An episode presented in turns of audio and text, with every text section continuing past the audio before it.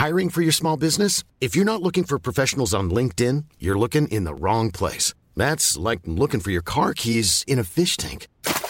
LinkedIn helps you hire professionals you can't find anywhere else, even those who aren't actively searching for a new job but might be open to the perfect role. In a given month, over 70% of LinkedIn users don't even visit other leading job sites. So start looking in the right place. With LinkedIn, you can hire professionals like a professional. Post your free job on linkedin.com slash people today. Planning for your next trip? Elevate your travel style with Quince. Quince has all the jet-setting essentials you'll want for your next getaway, like European linen, premium luggage options, buttery soft Italian leather bags, and so much more. And it's all priced at 50 to 80% less than similar brands. Plus, Quince only works with factories that use safe and ethical manufacturing practices. Pack your bags with high-quality essentials you'll be wearing for vacations to come with Quince. Go to quince.com slash trip for free shipping and 365-day returns.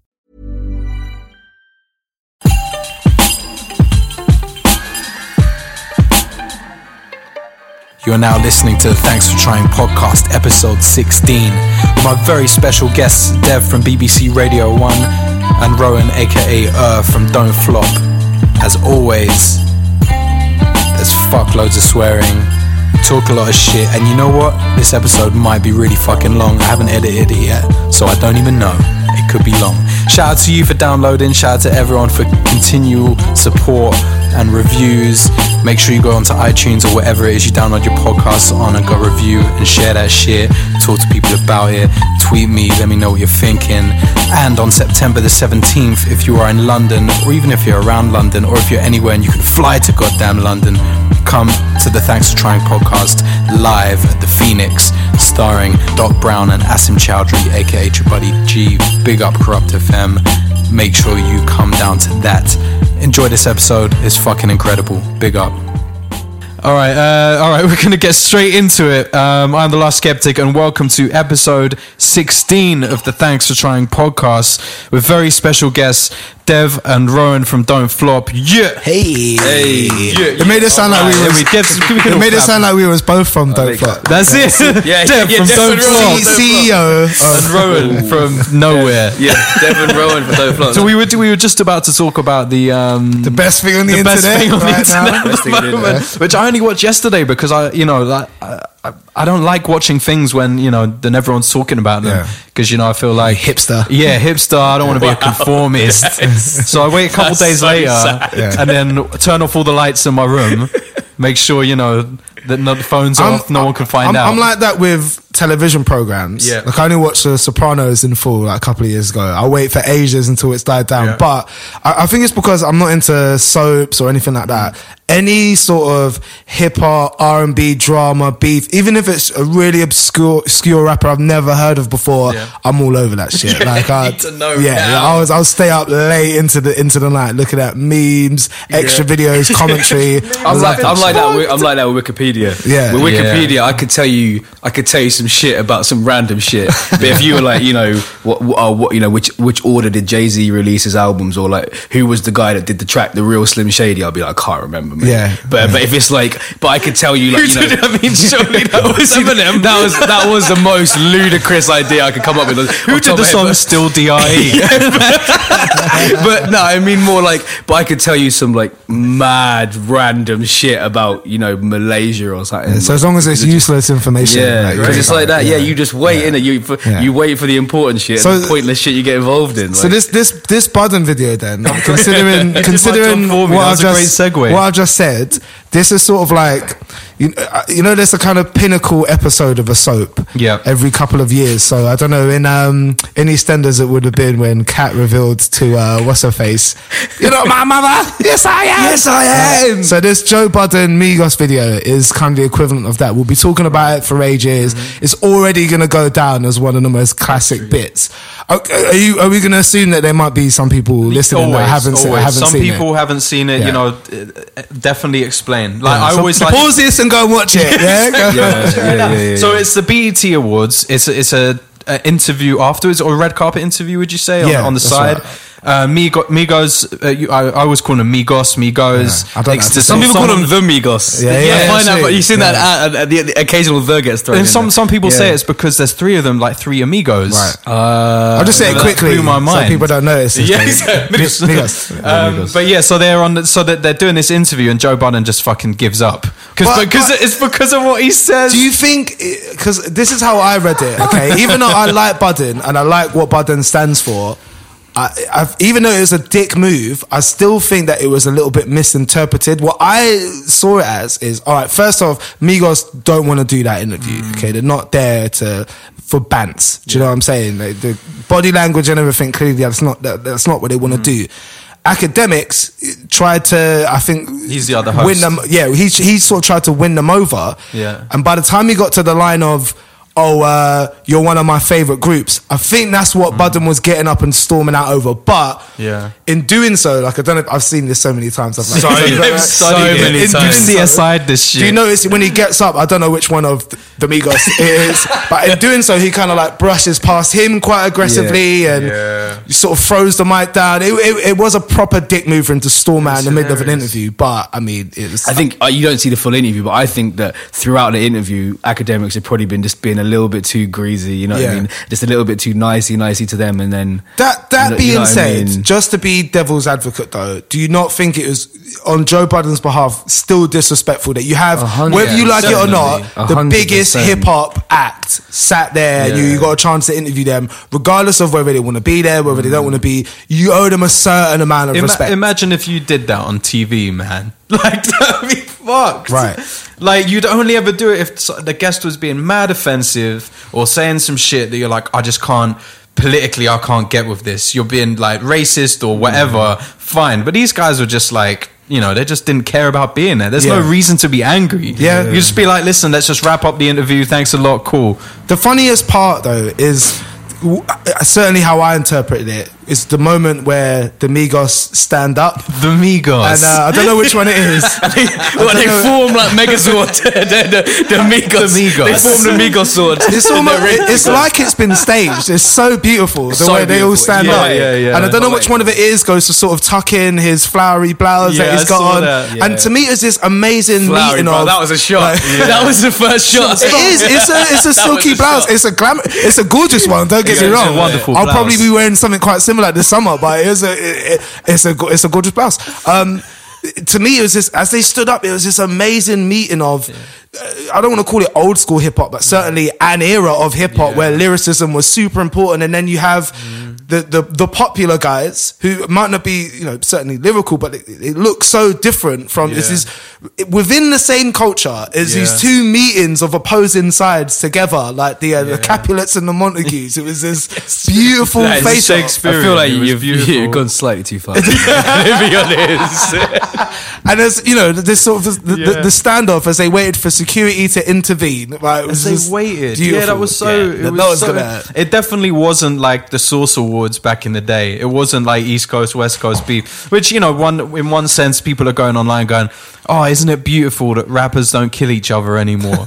isn't that such a wonderful thing?" Yeah. No, like Yeah, you don't want to see anyone get killed. exactly, Yeah, but we still have to watch this shit. Like, surely just fucking talk it out. highly entertaining. Though. Either, Yeah. way, either way you want to interpret it. I think it's also important to note that like a lot of people have no idea of his history as a rapper. Yeah. Like Pump It Up was is still a fucking tune. Classic, Like yeah. it's a classic and it's forgotten. It's almost like the same way that with Dre people go, "Oh shit, that guy that makes headphones makes music." You know, people forget. That's offensive as fuck. yeah, no, but people forget that, like, you know, and uh, I think at our age as well, it's just mad that like it, it has been recontextualized and everything. A, a lot of people who watch the show now probably don't even know who he is. He's, Uh, he's they- they- Steve Bold. He's, the become host. a coach. Yeah, Well, they the, um, think, they probably, the two ways that I feel like it, that situation there was interpreted, and the Lil Yachty one as well, is it felt like if you were a long time fan of hip hop, you saw that as somebody standing up for the core values of what hip hop is based on. That these mm. new wave artists, they're not about lyricism. It is very much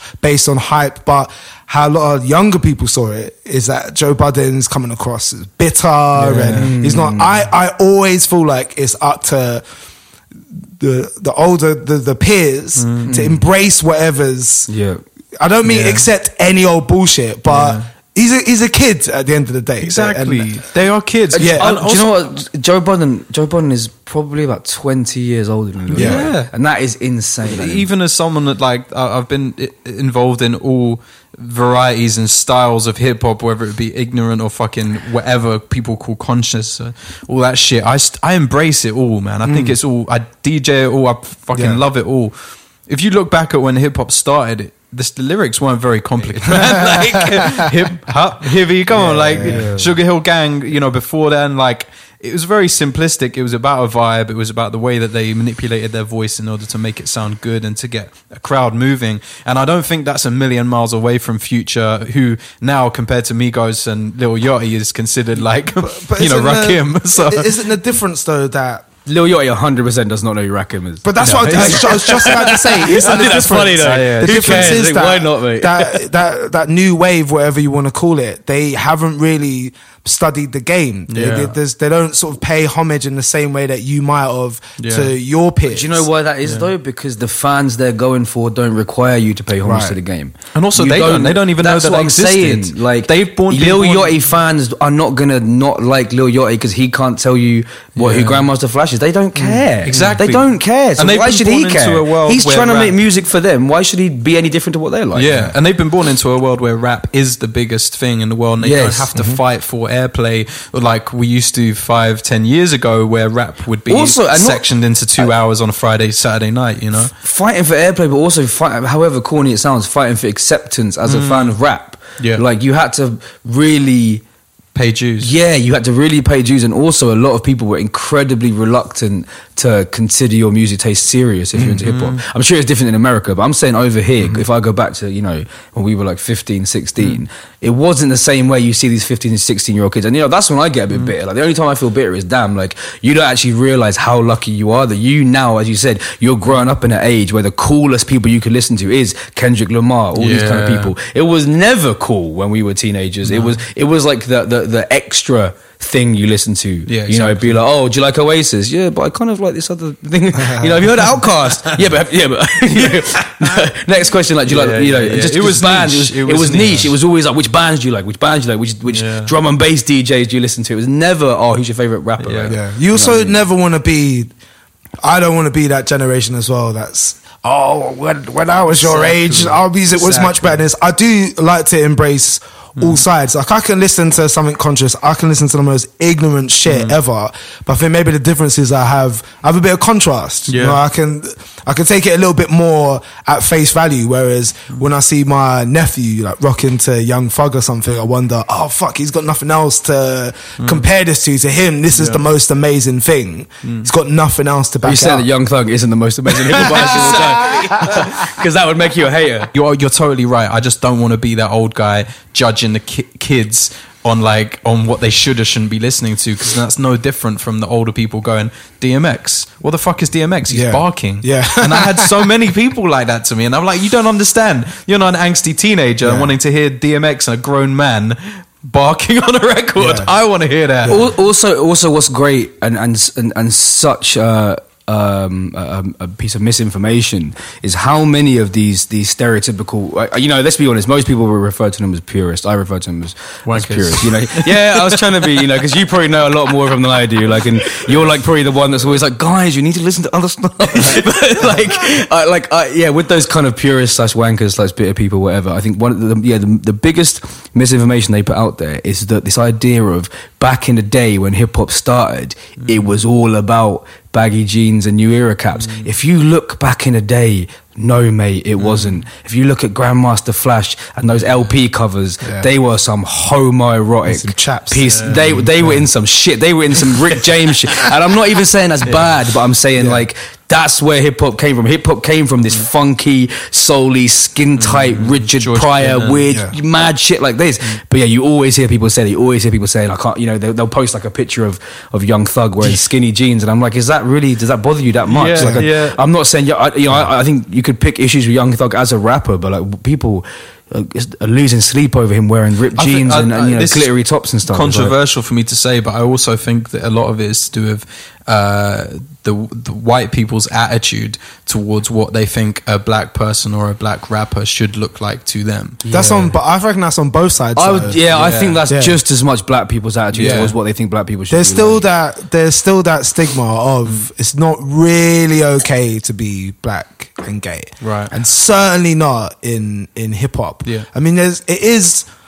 It- There's so many different ways you could break down that hip hop in a lot of ways is homoerotic, right? It's normally a lot Yeah. of it's Oh, normally there's a a lot, lot of of Biggie dudes, lines, right? man. Right, there's a lot, Oh, a, lot, shit. a lot, of, a lot of questionable lines, but as far as If Biggie had said to my face, "I'll suck your daddy's dick," I would have been like, "Bro, my daddy does not want his dick sucked by you, or anybody else for that matter, right now." But then there's also, uh, again, I probably read more up on the shit than I probably should do. But you you must be aware that there's this conspiracy that there's, I know a- what you're gonna there's an agenda Oh, somehow God, to here we go. that they want hip hop artists to be gay. That there's like To oh, demasculate I was gonna say it's they refer to it as the feminization of black men in the media. There's that old Chappelle. It's one of the there's that, um, stupidest things I've ever heard. That old heard. Chappelle clip, right, where he says, you know, to make it in Hollywood. Yeah. Apparently, like there's that thing. If you're a black man in Hollywood, in order to make it, at some point in your career, you have to put on a dress. You have to. Wow. And you know, you, you look at Martin Lawrence and Eddie Yeah. Murphy and uh, uh, uh, Tyler Perry and Yeah, stuff. yeah, yeah. And there's. I, I, I certainly wouldn't. It is ridiculous. I, I wouldn't agree with it, but you have to at least accept that it's like like flat Earth, for example. You have to at least acknowledge a lot of fucking people feel that way. And I just don't understand why that flat Earth thing. Just like it's like voting. Sorry, it's like jump- oh, God. no, no, no. It's good, man. How This long is we got? important. I've got like the flat Earth thing. Just Are we all agreed around the table at least that the the, the world is the world is flat, right? Yeah, yeah, yeah. cool. Okay, yeah, the world agreed. The I can't world is believe we all just tried to make the same joke. I was, I'm gonna say, I was thinking, I'm gonna say flat. I was thinking they're all gonna say round, and I'm gonna say flat. And it's gonna be really funny. Like, and you literally, I, got took there a fucking sip. I got too cocky and took a sip of my drink, and you both said the joke first. Say it on three. Fuck's One, sake. two. Great I'm so used to minds. being the only funny one. Oh, like I, I just don't understand. It's like people who voted Tory. I don't understand how that could genuinely be a thing that that seriously thinking humans can do and, and, and believe. Like but, I don't, bro. under- But see, I've I've I've had this conversation nearly every day since because because because two of my closest boys vote Tory. Oh, yeah, but this Oh is- right, so I thought you were gonna say flat. Earth. Flat Earth, Tory, like, nah, no, no. This is the crazy Can I ask you thing. this though? Do they make a lot of money? they don't they don't make a little money Right, yes they, okay. they and they, they they very clearly vote Tory due to money issues yeah, but it's just a crazy thing because what you were saying about you can't see how someone could vote it but like you know but one of these dudes I was with literally yesterday and he was sitting there you know giving me the best business related talk I've had in probably fucking all year. Mm-hmm. Do you know what I mean? And I was sitting there thinking, the last time I saw you, we were arguing about uh, what, because I just, you know, how it is when you vote Labour, you just assume the whole world votes Labour because we're in a bubble. Yeah. Yeah, so, so I think it was the last time I saw him was a couple of weeks ago, and they started making so many jokes about Jeremy Corbyn. I, had, I suddenly started saying, "Wait a minute! Oh, you're actually being serious. You're voting Tory, aren't you?" They were like, "Yeah, I can't believe you vote Labour. We've voted Tory our whole life. fuck? Mad, isn't it?" And uh, but I'm saying, but then this is what why I do see both sides of the coin because you know, as I said, I, I've there, there've been these two people they live together. They've been they've been two of my best friends for a long time, and they're very very supportive. And it's like it, it does show that there is people who vote Tory that aren't just cunts. Like mm. fair enough, they like, but that's how you see it. That's the next slogan, I know that's it. Don't worry, we're not all cunts. say, you know, that, That he, is on that he- like- But I, I think it's just scary to me. It's that- that he, he he sat there with me and, and he was offering you know so much advice on this is what you should do with your business. This is where you should take it. Mm. This is the, this is the help I want to give. But if you wanted you free know. healthcare because you were ill, Yeah, yeah. then he'd be like, He's no. just like, yeah, you- then you should die. You better wear a hard slowly. hat wherever you're going because Ex- nothing's happening. So exactly. it was a shame. Yeah, and so, but I'm just saying, you know, that I know a lot of my friends. Probably, you know, maybe you're the same. No, absolutely nobody that votes Tory. So I find it kind of interesting. Yeah. that I do know people that vote Tory because you and- get to get to see and get to also see. ask questions. And they're not just aliens; they're real people, and they they don't vote it because you know I know them. They're not voting because they're scared of a, a, an imaginary illegal immigrant. They're, they they it may be selfishly just for money reasons, but it is at least a reason that's you know Do you know- business orientated, not Yeah, just that's like I hate other human beings. Like certain life experiences though can create a little bit of a cut off to what's real. Yeah. Like so I had this moment, the first time I ever flown business class last year. I did this like business class thing to Australia. And Oh, that's ever- a good one to Have you have ever, business you ever flown business class? No, before? never. Like, honestly, I'd have yeah, never wanted that to end. It's the shit. Yeah, I'm not even joking. It was the best part of the whole trip. Isn't it like three, four times more expensive than normal flights? well, I didn't. Obviously, they picked up. Oh, the, they I just thought you ball. I fancied balling no, no, out. no, no, no, no. I thought you were like, Never. just got I your would- surfboard and I would- fuck it. No, I'd never ever God. pay. It was it was a work thing, Yeah. and they paid for the flights and stuff. And it was with um, there's there's two different um uh uh. uh uh, airlines, Middle Eastern ones. It's not Qantas. It's the other one. Qatar? That's the one. Yeah. Qantas So- isn't your Middle Eastern, that's Australia, mate. Oh snap! that's Alright, very, that's some Tory shit. thing. That's some Tory shit. It begins with a Q. So a couple brown people fly on it. so, so um, I had this moment in uh, in business class. First time, uh, first time I ever flown. Can put your seat all the way back, whatever. And I was sat up in the aisle, and then I could see through to economy. And they had a little bit of a, a, a- you know, they have the curtain that separates economy and business Yeah. class. And I I noticed there's two different people, types of people in business class. Were everyone who does this all the time, and they're like, oh, whatever, fucking yeah, it's just whatever. Then there's people like me, like, oh, fucking, oh, this is nice, isn't it? All Still everything. trying to hold it down though. So I'm like, yeah, I do this all the time. And then I'd only been in business class for about 10 minutes. I was sat there and I looked through to economy and I remember thinking quite distinctly in my head, I remember thinking, hope they're going to close that fucking curtain. You don't want anyone looking back here? They said- I was in there for 10 minutes and it already changed me. I'd already started to feel like. Is that 'cause I'm- of the guilt? I'm Did you better than those people back All right, no, not- not because Oh of the oh my guilt. Bring me another hot towel. And that was just based off. You're not even talking to the stewards, you're talking to the people in economy. Bring me, bring me your towel from economy. Put Bring me every towel. towel. that's Bring it. your towel. If you don't have a towel, bring me your child. So I can totally understand that your your friends, based on what their life experiences might have been, if they're seeing like voting for Tory is beneficial for somebody in that situation, I can one hundred percent see how good- you'd be but, swayed. but it's still, it's still wrong. It's, still it's- morally, it's morally wrong. It's morally fucked up. Like to think that that those people who have, uh, you know, because even you know, there's a lot of people I know in the city that are now completely changed their view and they're all voting Labour. Which I'm not saying that's to do with their morals. I'm to, do to do with JME. Yeah, JME. They're all grime fans. Yeah, yeah, yeah. But um, That's amazing. yeah, You know what I'm saying? he's done it. Try to say to someone 15 years ago Yeah. when like Pulse X dropped, you'd be like, in, in a few years' time, all right, grime will be so big it's going to influence an election. Imagine if when Pow drops, So there's like an extra, Pow, an extra yeah. verse on Pow that's just rapping about Corbyn. sick. You'll Never see. would have thought that. Crazy. Yeah, it's uh, it's Mad. a wonderful thing. Like uh, I played at Grime for Corbyn. That was a fucking amazing event. And, you Oh, the thing in Brighton? No, there was one in uh, Tottenham. Okay, cool. Yeah, it was sick. I went out. I did a set with Screwfizz, a Jam in, and Maxsta, and it was fucking. It was it was fucking sick. Did but Corbyn then show up to you? I no, he couldn't. He couldn't be there. I went to another event couldn't be- why couldn't he- no, he couldn't. he couldn't be seen there. No. he couldn't be seen to be No, associated he- with the that was the same day as his. Uh, I think his rallies. He had Oh, rallies okay. up and down the country, and Do you know the only thing that upset me about that whole campaign? Was you know right at the end you must have seen it going around. Did you see the failed Corbyn high five? Oh, yeah, ah, bless Why'd you have to him. put The that? titty Someone, touching. There should have been a smear him. campaign to like just sort of take that out, man. It's- Yeah. it's something.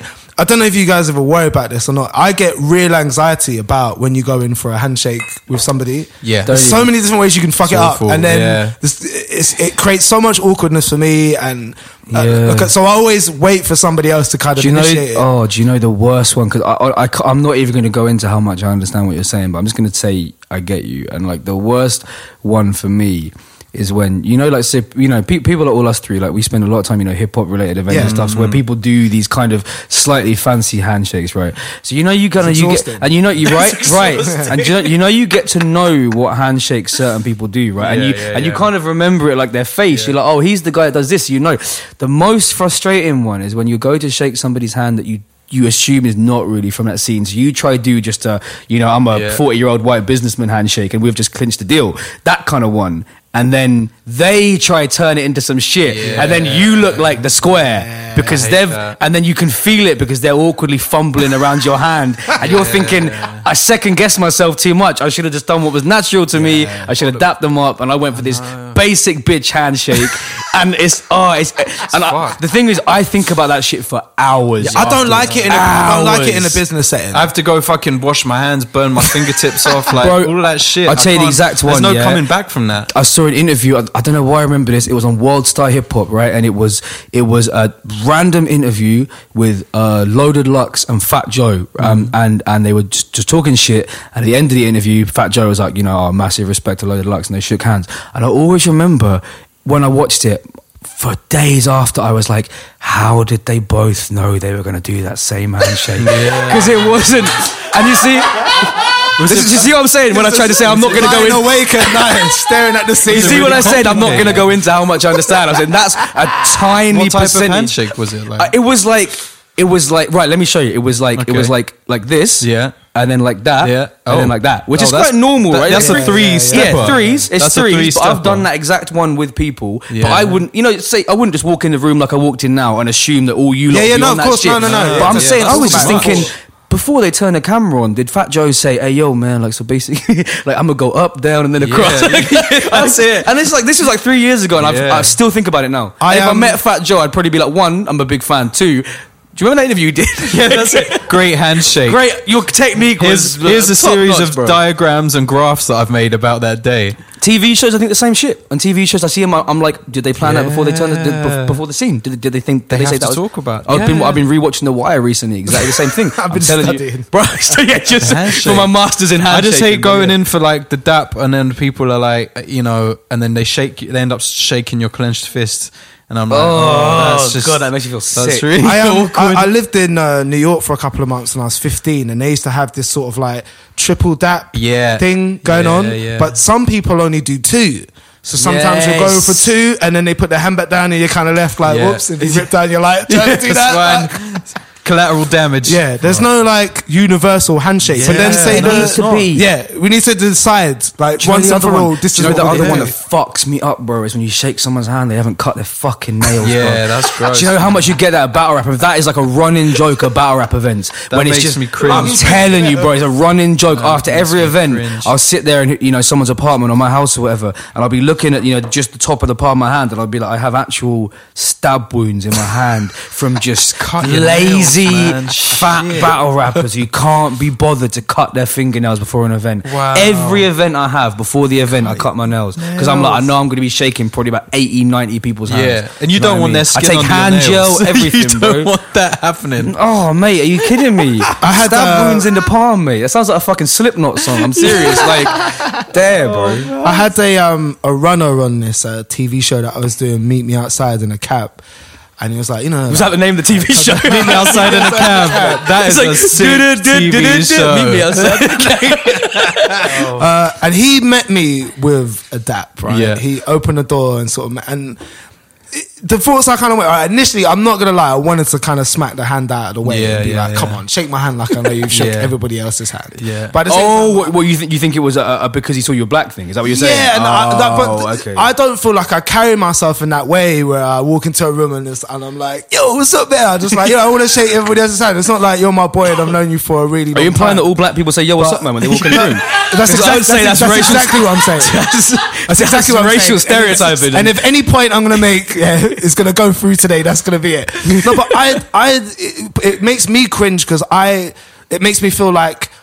Oh, is he trying to validate? Oh, he knows what's up, sort of thing. And is it the equivalent of dropping, I don't know, a lyric from some bespoke album or whatnot? Yeah. Like I, I just want to, I want to tell people like I already accept you. You're already yeah, on yeah. neutral when I meet you until you do something otherwise. Mm. Uh, but by doing that, you're now on minus one, mate. So, Yeah. but- bro. That's true. Bro, there, there was a time I remember I was I, I was in I was in a, a, pub in New Cross and uh, it was the opposite. I thought right because I fucked up so many times trying to be too simple. I'm gonna make this one complicated, and you know, fair enough. Racial stereotype. It was my friend's mate. He was quite a lanky white geezer, you know, little Burberry jacket, collar turned up, whatever. So I was thinking, all right, we're gonna see what you can do handshake wise, yeah, because you ain't gonna be, you're gonna be expecting. Let me- let me see what you're working yeah, with. like you're gonna be expecting the But what it basic bitch handshake. He took the Fat Joe school of handshaking. and I thought, right, instead of instead of instead of um yeah, in- instead instead of uh, underselling myself and, and and you know underestimating this dude. I'm gonna assume Yeah. He can adapt. And then, so I did this. Maybe it was a two move one or a three move one, and I swear down in the most condescending way. He didn't think I could hear him, Hmm. but he, I did it. And as you know, we like released our hands or whatever, he turned to his friend and was like, "Ooh, fancy," like that. And I was just like, "Oh man," he said, and it it wasn't like a, like, "Oh, that was really cool." It was a proper condescending, like this guy thinks he's super cool Yeah. because he just popped up and it was in like a beer garden, and I, I was like, "Yeah, you think?" He so then I was like, "Fuck!" So now I tried to be too cool, and now I look like this wanker trying to be too cool. So I kind of deserve I it. think the only way around it is just to have no hands. I think that's Yeah, it. yeah. Just cut your Or hands do the off. Eskimo, like the nose. Yeah. Problem solved. The problem Oh, no, that's, a, solved. that's a kiss. isn't That'll be no, that'll be that'll be less awkward. to just rub noses. Imagine if when I walked in the room half an hour goes, What go on then? What are you saying, G? Uh, nose, nose, nose. Oh, okay, we're doing this. Okay. I I get very awkward on other people's behalfs, and Yeah. it, it, for me to have done anything other than reciprocate the okay. Yeah, right, So, so how is it? Because you obviously interview a lot of famous people, a lot of you know singers and, and actors and whatnot. How awkward does it get with some of these people? Because I'm guessing some of them are fucking like terrible with their social skills. yeah. So First off, who, who has the best handshake? who has the best handshake? Who has like a really? Danny Dyer has a really firm handshake. Nice. I can imagine. You wouldn't expect anything less, really. Yeah, exactly. And he like proper looks you in the eye. He also disarms you quite quickly. So I I'm sure that there's some. Um, what Is that a do they call pun? it? that sounded like a handshaking pun, so I was just like, throw it out there. No, he, um, you know, like for example, uh, sorry, he'll shake your hand a bit. I do, I, I, I do. You're right, Treacle. Mm. Uh, he sort of called you uh, female pet. Yeah, name, yeah, yeah. And straight away, you're a bit. Oh, okay. Yeah, exactly. Oh my He's- God. He's. I mean, I don't consider myself an alpha at all, but he has out alphaed you before you've even got off into a conversation. He sort of very much put you in your place. Uh, now he's got a good handshake, but for the most part, you're interviewing people who have probably been on the circuit, either mm. promoting a film, really sick to death for talking about something, been asked the same questions over and over again. You're just a list of endless faces. So I try and ask something a little bit different. And mm. you often see that the second you try and take it away from, so tell me about your new film, and you see them kind of. But yeah, things do get things do get a little bit awkward only because I quite like to take it there. I like. Yeah. Pregnant pauses, Because you were saying that some uh, before we went on air that that, um, that that some people don't know whether you're taking the piss or not, Yeah. or whether you're being serious. Yeah, yeah, yeah. It always takes at least two questions into a. I, I interviewed that um, Samuel L. Jackson a couple of years ago, right?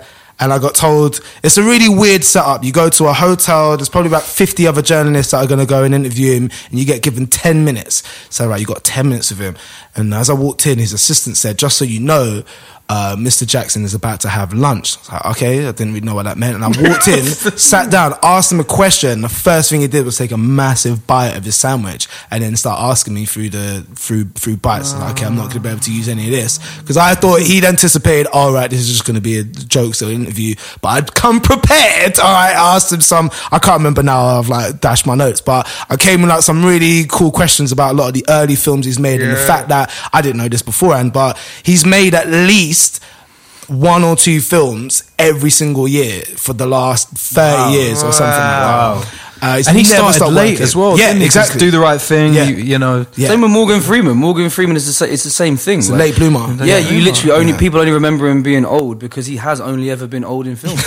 like his, his I think his breakthrough, he was like, I think he was fifty. Or Some something. say he was never actually young in real life. Benjamin Button. Yeah, exactly. But as soon as he saw that I was asking him proper questions, Yeah. he wiped his mouth, finished was eating, and then. But yeah, I I feel like maybe a a lot of them they're quite sensitive people, aren't they? Actors and singers and performers. They, I think they're always anticipating you're either going to take the piss or you want to catch them out. But Yeah. that's never it's never been my thing. I, I never want to try and make somebody look Was this TV or radio? both, I'd say both. Yeah, Yeah, you deal yeah. with some very very sensitive souls. Yeah, the worst are the um the like reality ones, man, because they, they they've got this sort of air of you know uh like someone who's on death row or something. Yeah. it's like everyone in the room knows it, they know it. Yeah.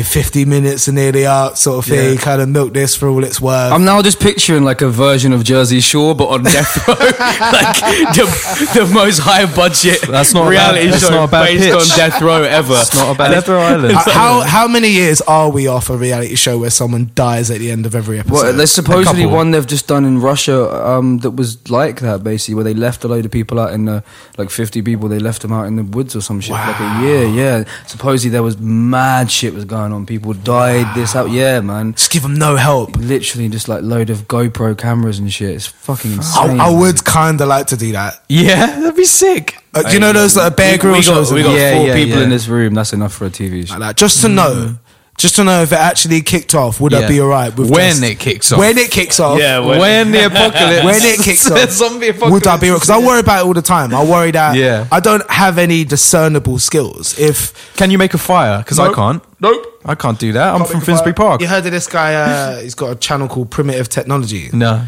It's just him. Just he's got like he just makes stuff out of. He makes an axe out of some wood and shit. He makes a little heart. He makes Shit. clay tiles, and he never speaks. It's Like Yeah. eleven minute long videos, and he puts one out every three months. It's him making his own charcoal and like, Fuck. like a hut with a heated floor. How do you make never, charcoal? Never any. Well, you like you burn wood Mm. in a mound, and then you. s- I think you like put out the fire, and then you cut off the oxygen to it or something. It draws out all the moisture. Yeah. Anyway, I watch these videos in total like silence and just watch it. And there's something about watching somebody use mud and clay and Mm-hmm. Yeah. like build this. You know, you've built something with your hands. There's Mm. a very real disconnect that we have with stuff like that. Like, Nature, like I said, yeah. like when it does kick off. Yeah, when. Like, I don't know. I, don't, I wouldn't even know the fact. Like, as soon as the, as soon as No. your, your food runs out, and now you got to rely on nature, I wouldn't know what the fuck to do. No. I. I often think that when I've just been shopping, like when I've just packed all the cupboards in the fridge, I always think this should be an all right time for something. Yeah.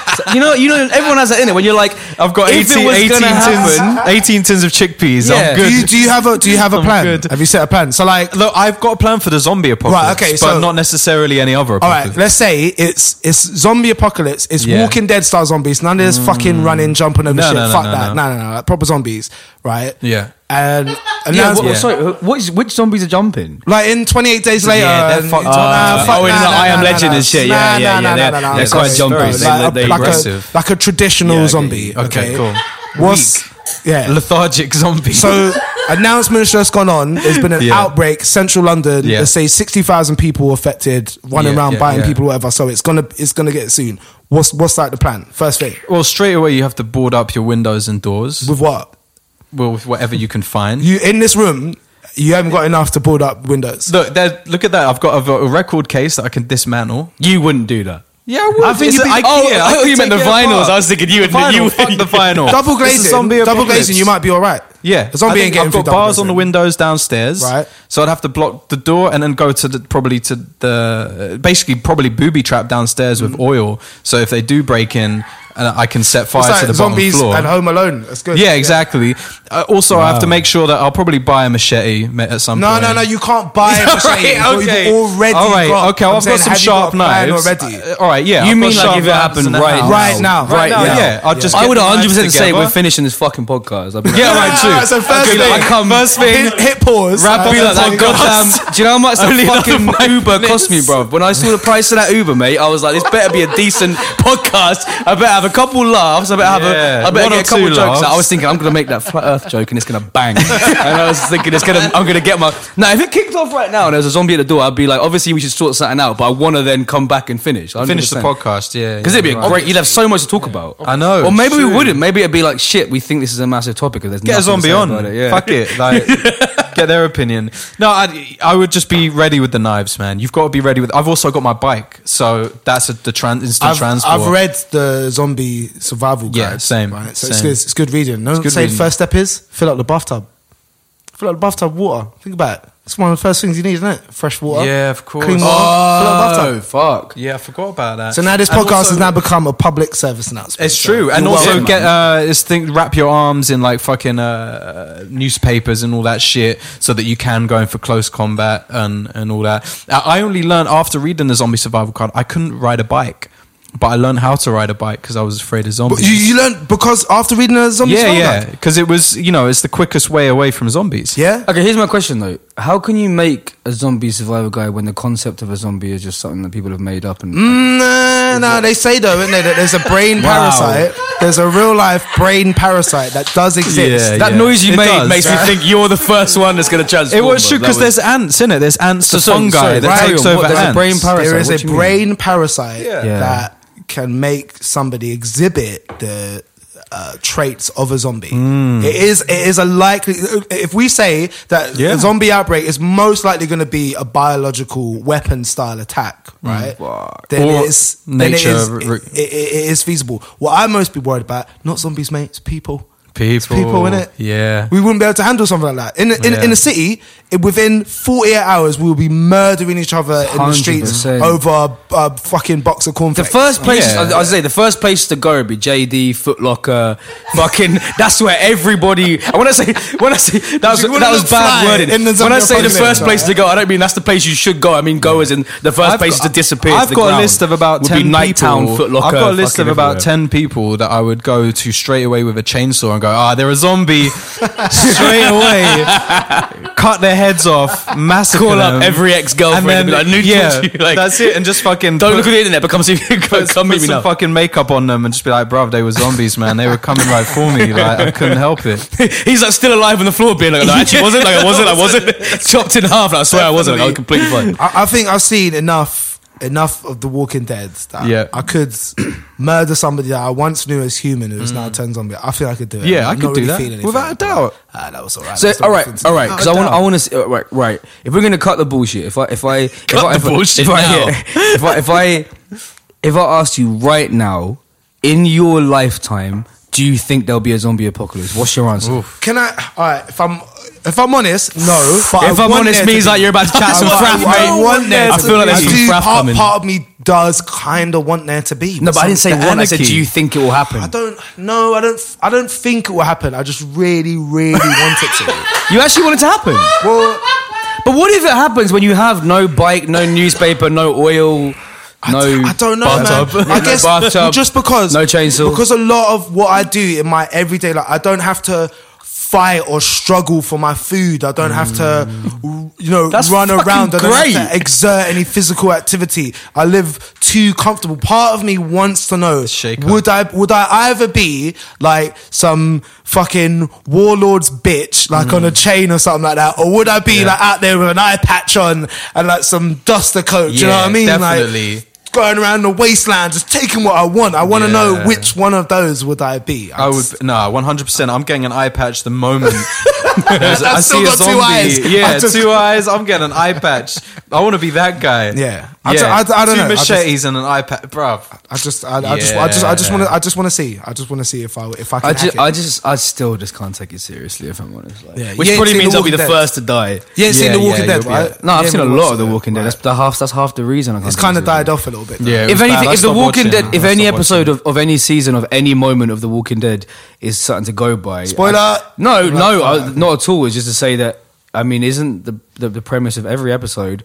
Oh, there's a load of zombies and they just get away. Ev- I, I- that's why I stopped watching it. It's 'cause I- become less of a it's problem. the hasn't same it? shit. Yeah. They just Yeah. they go to a different place. Oh, they, we should go to this place. I feel They like get you should just and then hold There's up- a if couple of zombies on the way. They fuck about. They kill them. If So, you have a sniper, mean, an endless amount of ammo, just sit on a roof and just fucking pick them all off, and just stay there for fucking ages. Get a rooftop, bare food, a toilet, fucking bucket, whatever it is, and just stay there on the roof with a fucking stereo. There's only a limited amount of people in the world. If you in in, in London, if you have three million bullets, Deep. It's still a lot, man. It's still a lot. It's still a lot. I just reckon. So with that show in particular, it, sh- it just should have had a fucking end in it. Yeah, Everything yeah. needs to have a beginning, a middle, and a fucking. you know end. what? The same reason why I stopped watching Grey's Anatomy.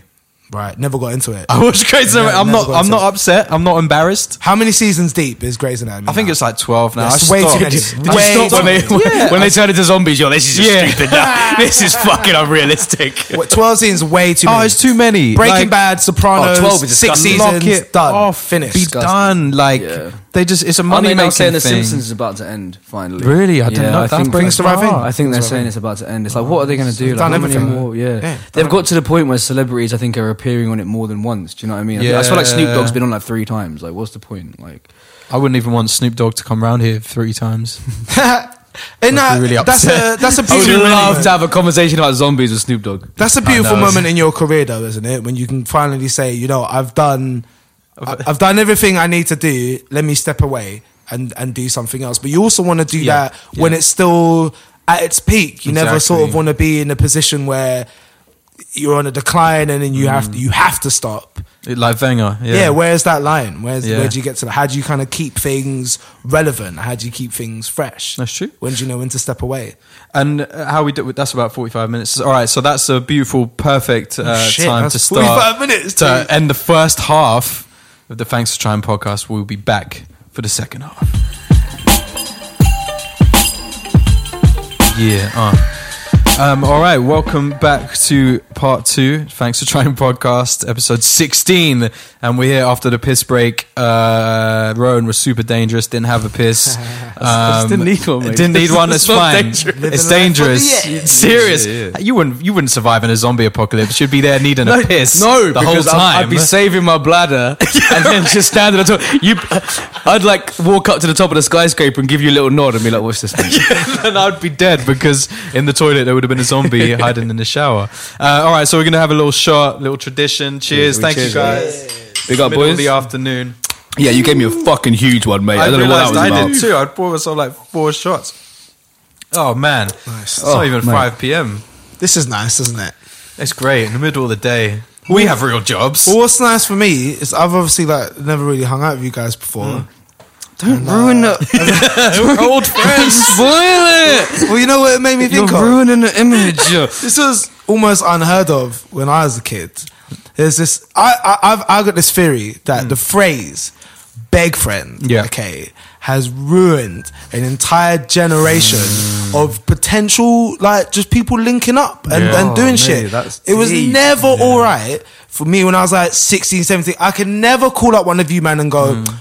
Oh, you're doing something cool. I'm doing something cool. Let's do something cool. Unless we're directly in like in the same circle or mm-hmm. your boy knows my boy, or whatever. Was never allowed to do Yeah. that, and I feel like we're only just coming out of Definitely that way of thinking, where it's, it makes so much more sense. Maybe that's one one small positive of the social media age, man. That because It's people, really- yeah. people are just more used to being connected. But I've had Right. people I know for certain that I've approached for this podcast that I know have been wary about it for that. Whoa, whoa. Wait, Oh, they shooting, they shooting.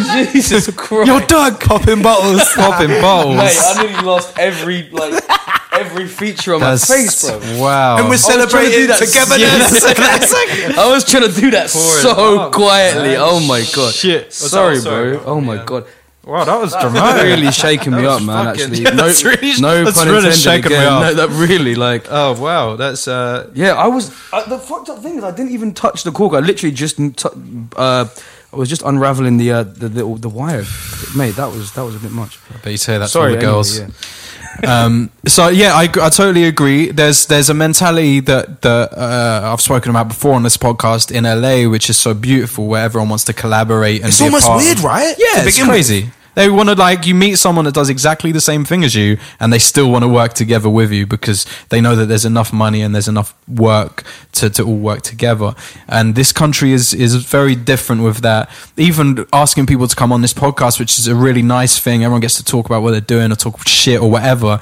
I think some people are still hesitant. It's like, well, you know, I don't know it. I don't know, you know, da da da da, da. and it's it's fucked Do you, up. do you mean people you've asked?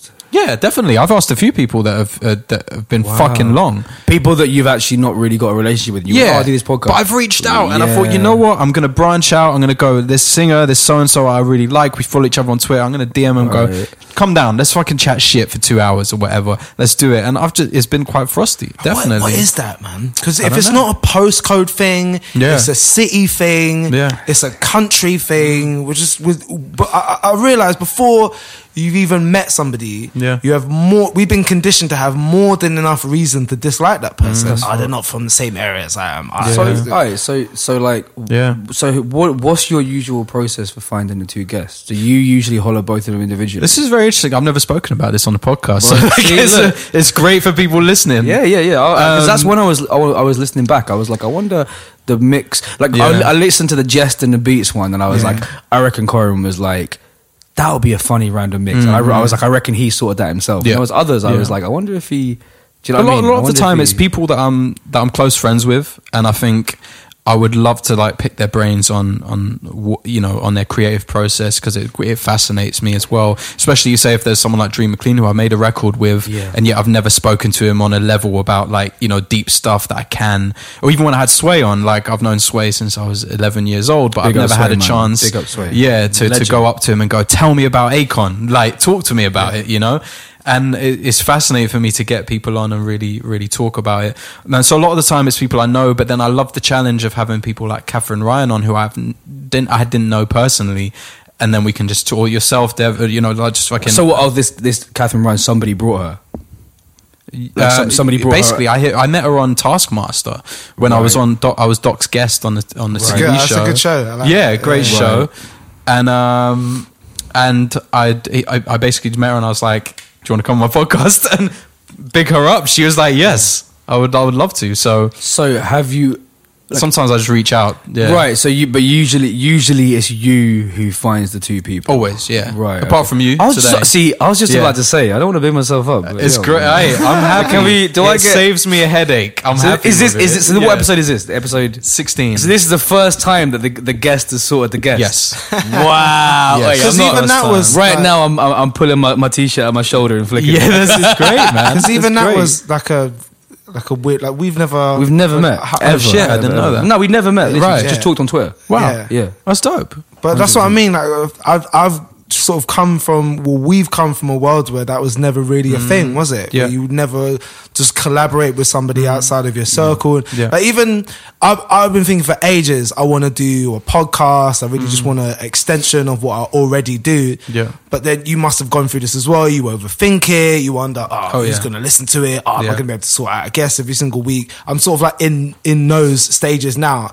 And I even have a good friend of mine, uh, Marcus Bronzy, who does a podcast. and as Mm, that's soon as right, with he- Funk Butcher. Yeah, Yeah. As soon as he put his one out, then I started thinking the way I've been conditioned to think is, oh, I was going to do that. that, Yeah, that was- exactly. But that, who gives a fuck? Like that's his Yeah. thing. Let me do my thing as well. And Mm. then I, I noticed the, the, the trend of a, a, a lot of uh, American podcasts Mm. that I listen to. They get guests on who do that, and then they plug their shit, and you have this sort of community that's been built up, and they don't see any problem with that cross promotion. But for Mm. Some reason, it's just been just built into my mind yeah. that that's that's that's not the way that things go true. over here. But it should be. This is exactly how it Yeah. should Look, be. because Yeah, we're but all stronger. podcasts should collaborate. Yeah, Yeah, totally. Like the same way that like you'll get like like Charlemagne will go on Drink Champs and then Big Nori. Nori, 100%. Nori will go on breakfast. that. Yeah, yeah, I I've, rate I've, that so I've hit much. up a, a person who's got Yeah. a very famous podcast, and Right. he had no interest in uh, in coming on this one. Right. And So- uh, that's a wonderful segue into something I did want to talk to you about. Right, I right, go right. back onto my hosting duties, which don't worry, I'll come for you in a bit.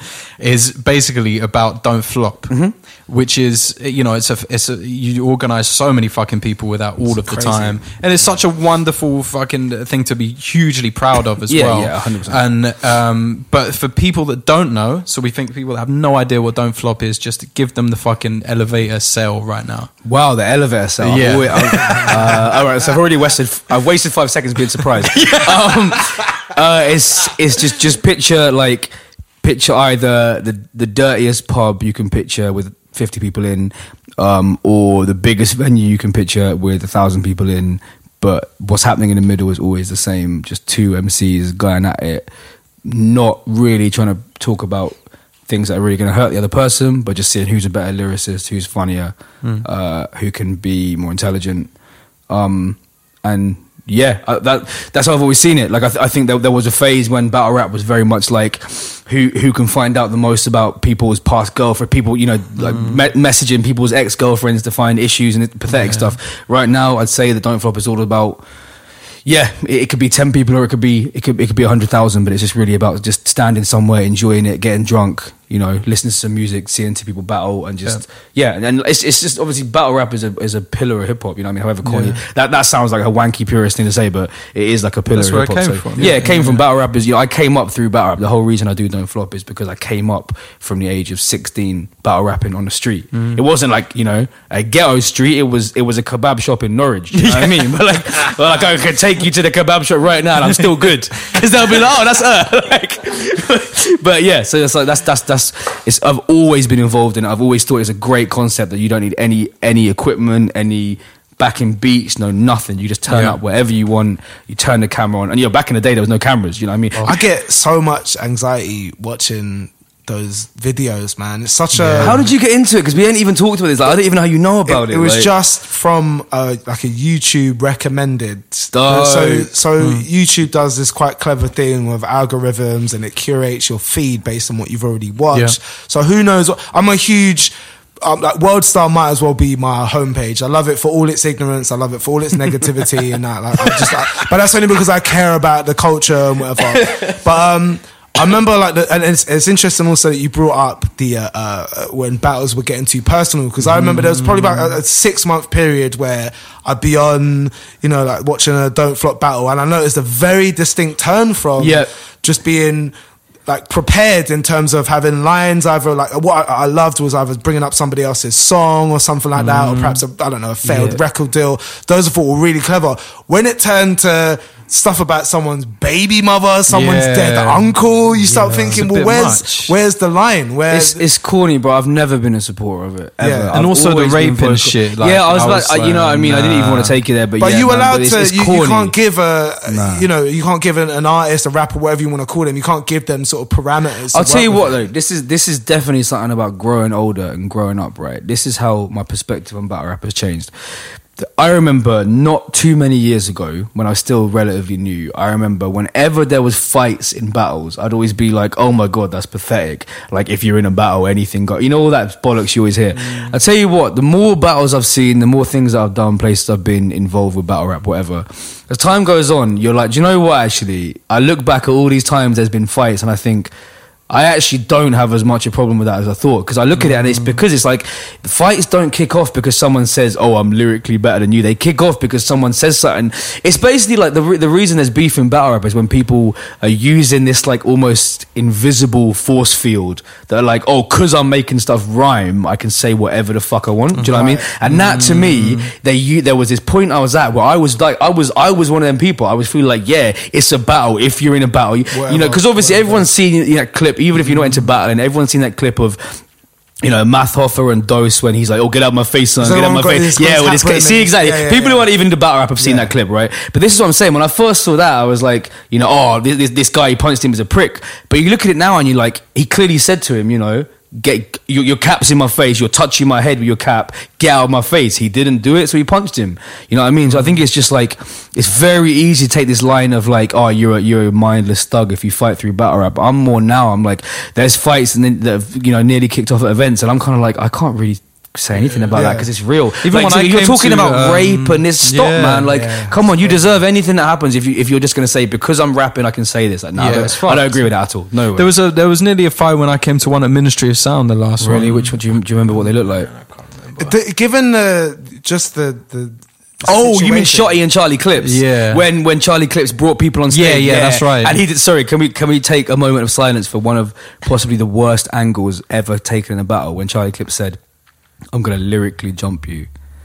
That's what he said. That's what that was. That's what that Right, was. He said, right. "I'm lyrically jumping you," as in I'm going to get other rappers on stage, but instead of kicking the shit out of you, we're going to spit bars at you. Oh, Jesus Christ. Yeah, so that- that's become like a running joke and don't flop. like a Oh, lot since that battle, numerous battles, people will be like, "You're about to get lyrically jumped." Also- it's one of the worst lines of all fucking time, awful. man. Like, you can also, from uh, certainly my perspective, tell that there's some people trying to recreate that eight mile moment where you just took it there.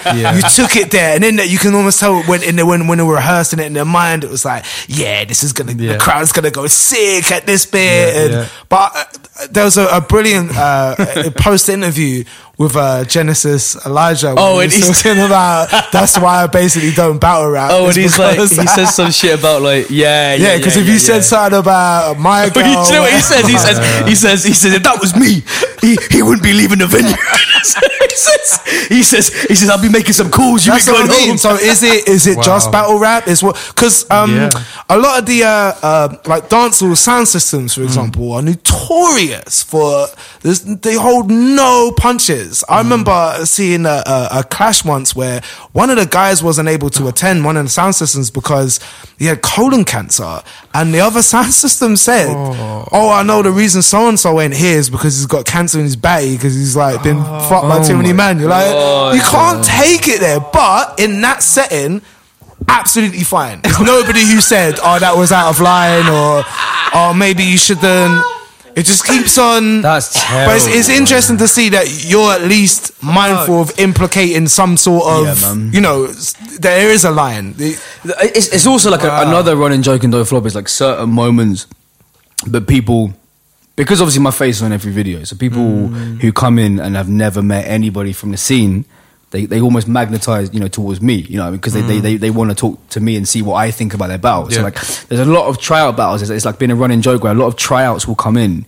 And they'll spit most of their bars to me, and I'm just standing there with a face like a smacked ass, like because yo, obviously if you spit all your bars to me and they're fire, oh my god, it'd be amazing. I'll be Yeah. I, my, my my expressions on my face are endless, but it's like, but it's a lot of the time where tryout will come in and they'll they'll they'll. they'll They'll be very nervous. I understand that you know they've been watching Don't Flop for like four years. They've mm. finally fucking emailed us. Oh god, it's my big moment. But they just they stand there and they'll they'll start their round with like the first ever bar to ever get on the channel is like you know so so you know so uh called me up and straight away I'm like no you didn't. That didn't, that didn't happen. Because you know that's a big American thing. That's a, a lot of American battles and you know in Smack the league Smack they always say so Smack called me up. And like people try to do that and don't flop and I'm like Yeah. it just doesn't work. Because you know yo if anyone that knows me like I don't answer the phone bro. Like yeah, I definitely didn't fucking call you. Yeah. if you're like if like you know maybe I, I, might, I might have emailed you and said Yeah. yeah, so it's one sixty second round, bro. I didn't call you and say hi, mate. So, like, so like when any tryout says anything like that, the whole room looks at me, and I'm my face is so clearly unimpressed, and I'm like, okay, keep going, keep going. And sometimes, to be honest, they win it back. Often they they're, they're absolutely terrible. Because your face, though, is you are the face of mm, your brand. and it's got beta since I've got a beard and longer hair. so I've no, no, I've noticed it heavily. Distinctive, I, I, right? Yeah, mate, I look so much more distinctive now than I used to. Is- so is I, get, I a- get people approach me way. well, more this is what I was going to ask. It's a lot of your life, like teenage boys just wanting to come up to you and spit some like, and if it's battle bars as well, that must be a little bit weird. Yeah, th- th- one, one, the one that always stays with me is like there was uh, we did we did a don't flop in um in Leicester, and Leicester's it's really random. We've got a big fan base up there, and they're always so fucking cool. Um, we did we did a don't flop up there, and and we were I was sitting in the smoking area trying to catch my breath, whatever. Dude comes up, yeah, teenage boy, just mad, respectful, whatever. Um, we talk. Oh, I'm having a great night. Blah blah blah. Now I don't know if you've ever, you know, as as, you know, you're a name as well, and you both na- you know names in, in the hip hop scene, in the radio scene, Thanks, I appreciate that. Like, yeah, yeah. I mean, um, you may have witnessed this. I'm sure you've had people that want to rap to you. Now, I don't know if you've ever had Oh, this, right? Spitting in your but this, fucking ear. Right, but this is this thing, right? this time in Leicester has started off a huge snowball. It's happened more and more times. This thing, I can't really describe it, of, of p- people who are like, they're like the next 2.0 level of rapping in your ear, where they realize this guy must get this all the time. So what I'm gonna do is make it look like we're having a conversation. now this has happened to me numerous times That's since. That's so meta. Yeah, where you sit down and so it'll be like this. It'll Breaking be like the fourth wall. It'll be like this. They'll be like, say I come, I come up to you and I'm like, I'm like, yo, you, you Last Skeptik you. Oh yeah, oh, this is, you, you, you're playing in a minute, aren't you? Yeah, big up, man. You're a good sick DJ, bro. And you'll be like, oh, thanks, man, big up. And I'll be like, yeah, because I, uh, you know, not my notice on my voice is not changing. Like, yeah, yeah. So basically, like, check it because obviously, like, because I grew up in Hackney on the back streets, Hackney, man, and that. And it's like, you see what I'm saying, right? This is what I'm saying. It's like some espionage shit. And, and this is what happens to me now. No one sees me because of my reputation as being so unimpressed. No one directly says, "Can I spit you some bars?" But they'll say, "Say I'm drinking this prosecco." They'll be like, "Oh, what kind of prosecco is that?" Let me hear that. And I'll be like, oh, you're doing it. And then once they've trapped you in the conversation, you're like, oh my God. And you know the other thing that every time that person is with one of their mates, their mate just looks like a fucking ghost because they look at you and they think they're, they're basically telepathically sorry, saying to you, "I'm so sorry for my friend." Um, mate, we had a time. We had a time. I was leaving an event. Yeah, we we, we were all going to Camden.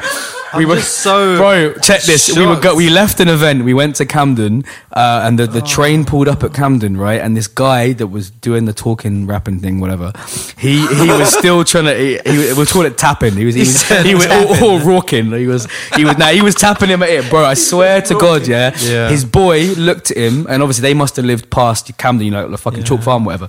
And and and he like, we got to Camden, and and his boy was looking at him and was like, like trying to be like, oh, why are you trying to get off the tube?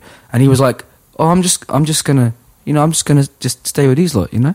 And his boy was looking at him as if to be like, no, you don't know these people. You've read the situation His boy was looking at him and he was looking at me as if to be like, I'm, gonna. I'm sorry, I'm going to try. And, and his friend, he was not having a fucking word of it, mate. His friend was like, no, no, it's cool. I'll, I'll stay. I'm a, I'm a roll with these lot. And just, just followed us through Camden doing that exact thing. Rap, ah, yeah, the rapping. The t- I'm telling you, man, honestly. But yo, shout out to anyone listening that's actually spat bars to me and they've been crazy, don't man. There's certain people that stop down, me. you? Yeah, Bro, every now and then someone spits bars and I'm like, fucking hell, you're sick. Take my email. Let's, Yeah. let's stay in touch. Yeah. But let, I'm be honest, a lot of the time it's it's the tapping in the ear and it's the it's very. You don't want to piss on somebody's dreams, do you? You don't want to shut somebody yeah. down, and but you also want people to be realistic. Mm-hmm. I, I, I have like a younger nephew, and sometimes when I hear him and his pals talk, they have such unrealistic expectations Mm. from life. I talked to them the other day about what they want to do. One of them tried to tell me, "Yeah, first I'm going to play in the Premiership, then I'm going to play in the NBA." Okay, like, cool. what? I wanted to play in the NBA. I wanted to play in so the NBA. I. Everyone wanted to play so in the did I. But then you get to the point where you realize how much work you have to put in just to be in with a shot.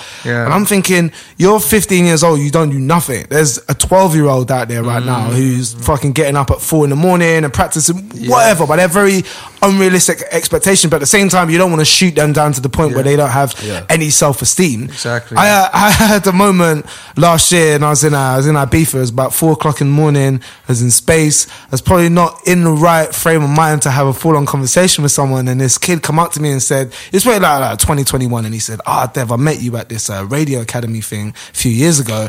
I was like, "Oh, how's it going, man?" He went, "Yeah, look, I, I got an internship at like BBC Midlands." I was like, "That is fucking awesome. Well done." And then he said to me. So, so how'd you get into radio, man? And I was just thinking, dude, it's, It's like saying not this four right in the morning. God. Not I'm like right having a man. great night, mate. No, I would so love to it? talk to you about this, but it's just like even if I, even if I could, what you want me to? So. Yeah, yell at you over the music. So like, so when I was when I was thirteen, right, I got on pirate radio. Oh, this is that's said cringing me pirate out too much. Like, just- That's I cringing me out. Why would There's you? a time and a Let me- place. you know what? That's a perfect uh, entrance into the world of dev. 'cause I have- was just have about to say, yo, let's chat to this, chat to this I man have for a little bit. of- my main, you know what? My main thing that I wanted to pick your brains on. I spoke to you briefly about it when we, we had a chat before we started recording. But how the fuck do you do those early mornings, man? Fuck, that would kill know. me. I don't know, man. I don't know. Like, you know So for, for people that don't know, you currently because you've done you've you've hosted a lot of different shows on BBC Radio so, One. So at the moment, I do the weekend breakfast show, uh, Yeah. six or ten Saturday and Sunday. Six a.m. It's not p.m. Yeah, no, I, I used to Ah, do 6 a.m.. I used to Oh. do four till six thirty a.m. Monday to Friday, uh, and I did that at the same time as like a music degree and trying to run a studio. And uh, I don't the analogy I use, particularly when I was doing that. Obviously now it's not it's not as bad, but the analogy I used when I was doing the early mornings is, you know, in the Roadrunner cartoons. Wiley Coyote would only fall off a cliff, right? Once he'd run over the edge, he would only fall Yeah. off once he looked down and realized that there was nothing underneath. But if you just keep running and you don't and you don't ever look down, then Yeah. yeah, you'll be alright. Yeah, that just okay. becomes your your reality. I never worked out a system or anything. I never had a routine or Mm. Yeah. nothing like that. But doing that many radio shows when you haven't had any sleep, you just have to show up and just Do talk you shit. do you rave the night before? Sometimes I've, I've gone out the night before. You just do straight through. There's a few times where I've either forgotten where I'm like covering someone's show. There's like a few years ago where I'd like gone on a proper night out and forgotten that I was doing someone's show. And I showed up for work so hungover, I was convinced they're just gonna look at me and go, nah. No, next one. on. But they let me go on and no one said anything. So, do you just do the weekend, or do you, other- do you do I, other at, days as at the moment, I just do weekends. Just do the I, weekend, I cover right. like I, I cover the drive time show during the week quite a lot, Yeah, got and uh, yeah, I cover like some other people's shows. But um, I was just um saying before we uh, before we'd started that Hmm. I, I have this. This is like my routine. These these are like how my months are usually uh, ha, ha, are usually made up. I'll have two days, maybe three days where I do nothing. I mean nothing. I don't mm. mean, oh yeah, I have a little hobby. No, I do nothing. I'll sit in my house, I'll play my Xbox or something, I'll do nothing. But then I have 16, 17 days on the trot where it might be mm. a bunch of gigs or covering somebody's show, something that involves travel, maybe three, mm. four days for a shoot. So then it, you know, I have those days, I, I really appreciate those days where I don't do anything. Yeah. But I am also craving a little bit of, I would really like some sort of routine. I think I would really like because there's no actual routine apart from the weekends. No routine. Nah, yeah, no routine. And two days a week is not really enough to get yourself into any kind of regular sleeping pattern. But it's the or- same with all, with all of us. Like there's the the lack of routine is I mean, it's sometimes it fucks you up ment- like mentally because it's the purpose thing. Like next week, I've got I've five days. I looked at my calendar. Usually, my calendar's all over the shop or meetings or record sessions, whatever. Or podcasts. Next week, I looked at my diary and I'm fuck. I've got five days with nothing in my diary. Yo, let's And I do, let's do panicked. next week. Yeah, let's, let's record a let's fucking do. EP, bro. I'm here. Because before my album drops in September, by the way, I, first time I've announced it, let's do it. Uh, September 29th is coming exclusive. out. Exclusive. um, before that comes, like, I'm just in that weird waiting game beforehand where I'm just doing all the admin and getting my t shirts and lighters and vinyl. And, like, so I've just got like five days of just. You know, I'm, Yo, we can get Dev to do the intros like DJ Khaled. Here's one more. they go to England. oh, mate. But you know what? I, another. I didn't. I didn't mean to make it sound like I was like bitching or moaning or anything. No, the, the, the, the reality is, I, I would. I wouldn't. I don't think I'd rather my life was any different. I was about to say, how long has your life been like this? Well, I haven't had to. I haven't had to have a proper like, day job nine to five since I was like sixteen or Great. seventeen. That's fucking amazing. There's been a lot. I've That's been so able to good. say, all right, this is my job for a really, really long. Time. You must time. be so proud of that. Like, that's such a fucking achievement. Yeah, Like- but uh, all right. So I think about it two ways. One is, yeah, I have worked very hard to get to that point. In fact, I have friends who wind me up sometimes, like, "Oh, you only work like three days a week." It's like, yeah, ain't that the fucking point? Ain't that the point to work hard so that you get to a stage in your life where you don't have to work every single day? Yeah. The other thing is though. Having been at that level for a while, I do feel like maybe it's robbed me a little bit of some ambition. You know, I don't have that absolute hunger like, fuck, I need to write something or I need to come up with some project. And I feel like that's been a little bit It's a- damaging. It's, an overlying purpose or or, or, or switch it because that's what I feel all of the time. I'm like, what is what is my purpose? What's my role? Yeah, and I'm if I don't if I don't have that purpose in even if it's within a, the setting of a day, Yeah. Then I feel like unfulfilled. You Yeah, know what I mean? no doubt. So I totally I totally No hear doubt. that. And I, I'm, I want to do stuff. I, I do want to write, and there's a lot of other things that I, I, I want to do, but it's quite difficult some days when I wake mm-hmm. up and I think I don't actually have to do mm-hmm. shit. Like, I don't want to. I don't actually have to do shit. I had a lot of days where I got up super early. I didn't have a social life. I didn't do shit. Like I, I, I went to work and then I went to uni. That was it. Yeah. And now I'm quite enjoying. Just taking a little bit of time off, you know. If someone wants to like record a two-hour podcast in the middle of the day. I quite like. that. I can go, yeah, all right, cool. Have you ever had that? You know, where people where, where people assume because you're on the radio, you you know, you've done TV, whatever you've done. Yeah. Like people think they talk to you as if like you're the biggest thing that ever existed. Like, oh, you- oh, and they start cracking jokes about kind of like, oh, what you too big for little old me? Yeah, and that's you're what- like, Oh, God, you know hate them, that yeah, shit, you know exactly what I mean. And you're Yeah, like, and you that's- start being like, bro, like it's not even like that at all. Like people will see it mm. with me. Like if one of my battles goes super viral, you know, which has only happened what six times, not that many. Like there's a few times in that period whilst the view count is accumulating, Mm. any person I see will be like. Will be like, oh, you know, like you're not going to be able to talk to me soon. Ah, I'm like, so yeah, shut dumb, the innit? fuck up. so dumb, yeah. This video is made like 500 pound, bro. Do you know what I mean? Well, Like- you're, you're also like, in a stop, you're in a weird position where people, have, for- the most part, have already made their mind up about you before they met you. exactly. So they'll So true. project a lot of what they already. I try and do that. I try. I try not to do that with people I might have seen on telly or whatever. I try and just, all right, okay, you know, they're on they're on neutral when I meet them. But maybe where it's a little bit difficult, uh, different for me. When I was in school and I was growing up, I told all my friends, "You watch, I'm gonna be all right." Like you I'm saying? Like I. I, I never took school seriously. I mm. didn't like work hard, study or whatnot. I told all my teachers, watch, when I leave school, I'm going to do telly or radio or something. I'm, and they're like, oh, you can't go through life thinking it's all just a joke. So I'm kind of like, in that position where, oh, you know all that shit I said I was gonna do in school, Yeah. I actually did it, but not in a smug way. Just in a, I always believed in myself, mm. and th- th- it's how I was brought up. Where my mum didn't really teach me much responsibility. I'm quite a responsible adult. I don't really look after myself very well. But on the flip side of that. I've always been, oh well, I can do anything. If I mm. want, if there's something I'm interested in or a passion I have, I'm just going to pursue it and not Yeah. feel like, oh, I can't do that. I'm not going to be good enough or, or, or whatnot. But it, it, it's interesting that I get maybe two, especially people I grew up with, two two different ways that people treat me. Either people just know I haven't changed at all. I'm the exact same person I was before I did radio or telly or whatnot. Or people who kind of anticipate that I'm somehow going to lord it over them. Like I had this guy that I was in school with. We weren't super tight, but I'd, I'd seen him uh, near my mum's one time when I when I gone to go see her, and. Uh, I just said to him, "Oh, how's it going? You're right." And straight away he started rattling off all the shit he was doing. Oh well, you know, I just got married, and uh, you know, I just got made partner in this company that I'm working for, and uh, Mm. yeah, of course, I just booked a holiday to go. And I was, fit- I was, I was like, I just meant how you are, Yeah. in you know your general well being. So you don't have Well, to. you felt you felt like Yeah. he, he, he was trying to be like, well, you've done shit, but so have I. Yeah, like almost. Oh, that's oh, so lame, oh, I'm man. on your, Oh my I'm on your level, sort of That's thing, so or lame. y- you know, trying to validate himself Yeah. for me, which I always, I don't know, I always find that a little bit weird. That puts me on a back foot in a conversation straight away. If somebody treats me like I'm not just a regular level. I don't, Yeah. feel, I don't feel like that. In my, no one treats me like that from my family or Yeah. none of my friends. I don't hang out with anybody who treats me like that. So Yeah. it, it, it always puts me on the back foot a little bit, but. I don't know. The other thing that I get uh, a bit a bit anxious about is you're never allowed. If somebody approaches you in the wrong way, you always have to be cool about it because I do worry a little bit. Oh, if I if I'm a cunt to that person, they're just mm. gonna go and say, "Oh, I met so and so and he was like a prick."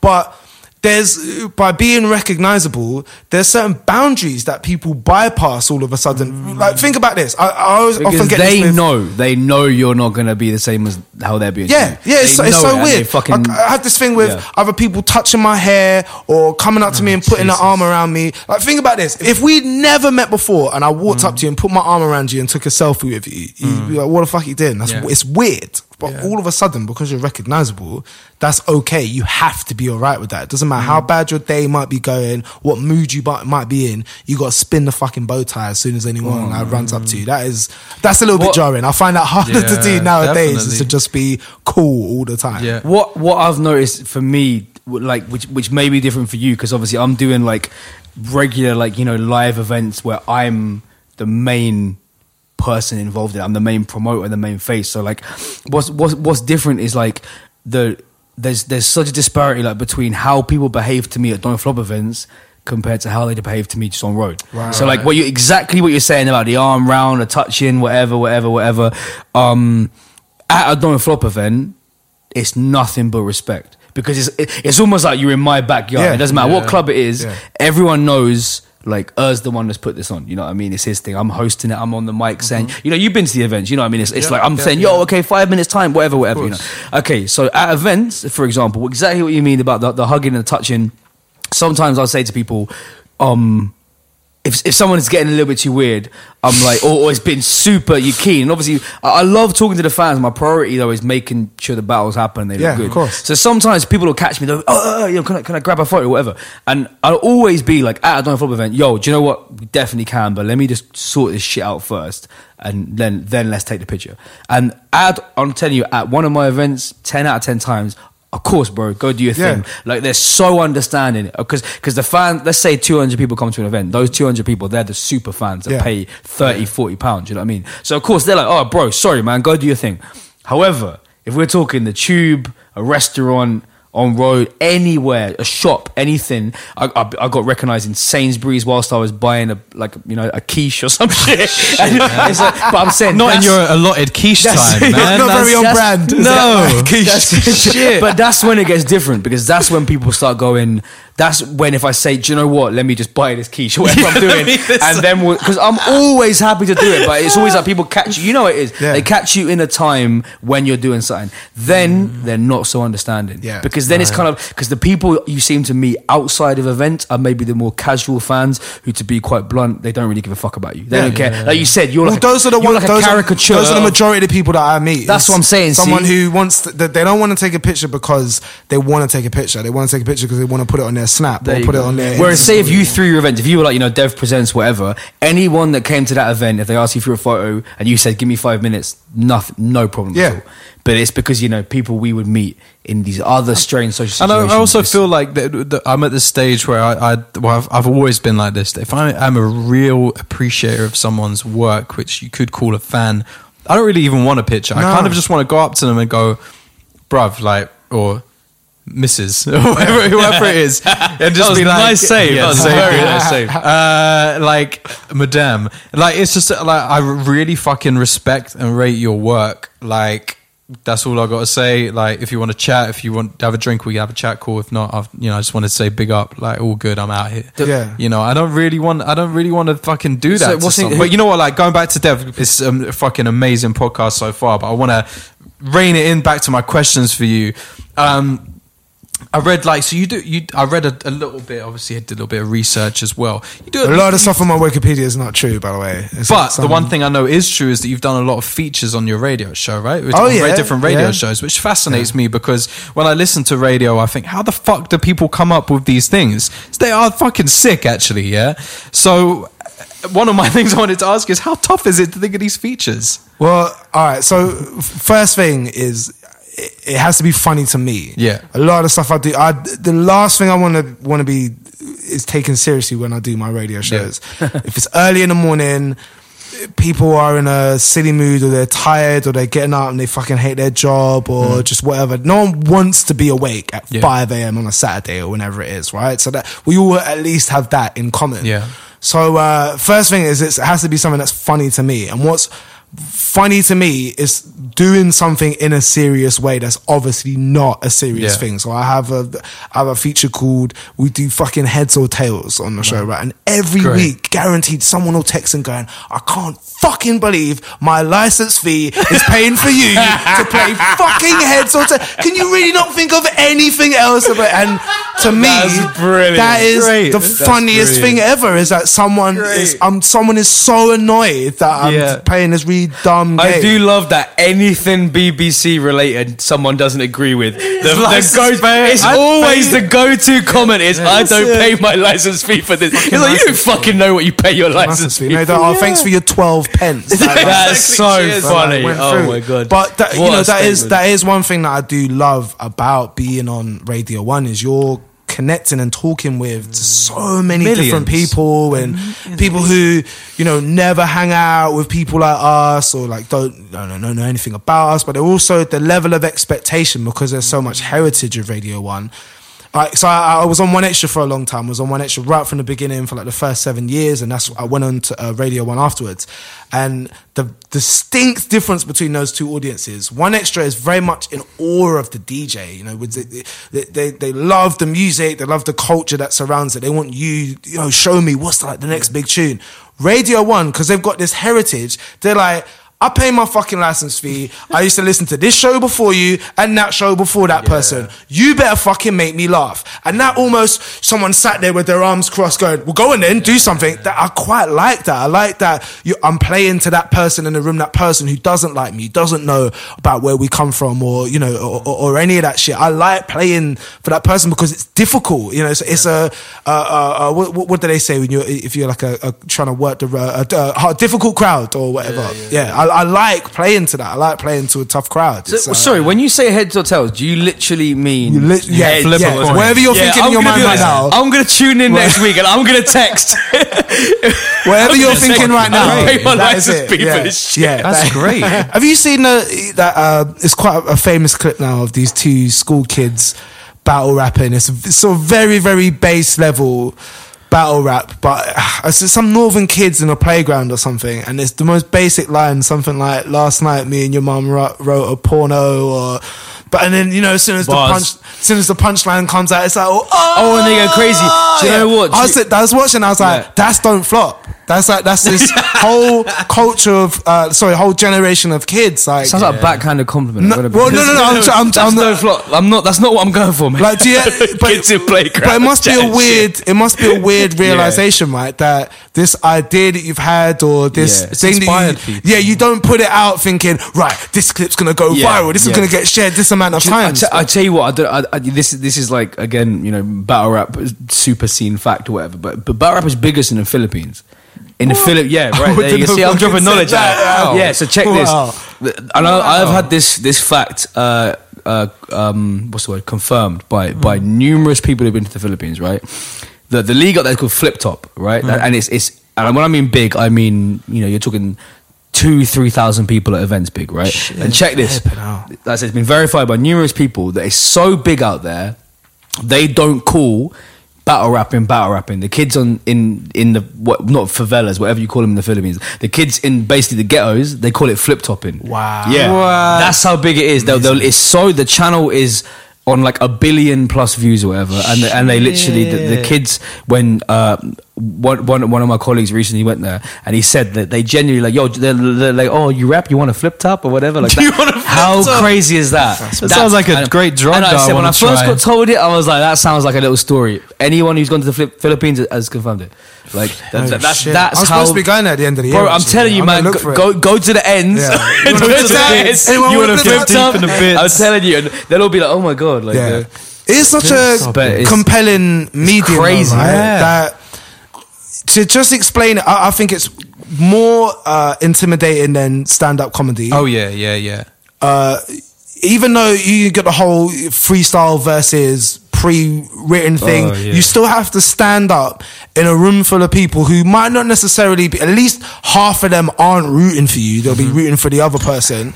You gotta somehow recite it, make it coherent, Mm. many times without a fucking microphone somehow win over that audience make sure that your lines are dropping if someone say for example if there's too much of a reaction over your last punchline you then have to wait for it so you can set up the next one you sound And- like you understand and- this well, shit. you're, you're almost Yo, you- yo, my name's Rowan, man. I- Nice I to meet watch you, bro. Like, I- I watch email me on ways, entry right? at don'tflop.com and let's make something happen, bro. Like, I you sound like you get this well, shit. I watch it in two ways. One, just amazed that anybody is able to just recite some, whether Mm. you've written it or you're thinking about it there, or it's a mixture of the two. Regard, but part of me is almost going, "Oh, it's gonna fuck up any minute now." Yeah. Oh, almost, you know how you would watch someone skydiving or t- t- I don't know, like that, uh, on a bobsleigh or something. You're watching it, yeah, in awe, but almost like, "Fuck, is it gonna mess up?" And when it does, when it you feel on someone's behalf, so have you ever you ever watched Battle Rap live?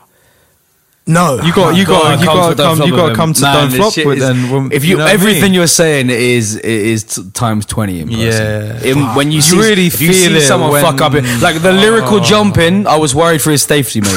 I'm telling you, was when so- when Shotty Horroh got lyrically jumped, I was like, he might not make it out of here alive. Like, oh man, like Yeah. I just, I, I got, it was some- ser- it was one of the cringiest moments of my life. I can't deal with cringe sometimes. Like I can watch Curb, I love it, it's fine. But sometimes when it's too cringe, I have to just like I don't know what to do. It's like I absorb the emotion of cringe and I have to hide or I look on my phone. Like I went to a wedding recently. I won't say who. Where the the speech, the the best man speech was fine. It was hilarious. The groom speech was the most cringe thing that I've ever. Why? How? experienced How? How? How? How? In my li- oh, Give it all away. Give it. Make it Was it, who it is. was it because they tried to freestyle it? yeah, they tried to battle. He What? choked. He choked on Everyone it. was like, Yo, Yeah, oh, oh fucking, oh, fuck, fucking, listen, listen, oh, shit. Uh, so, yeah, uh, yeah. I'm so I the got a call from uh, her.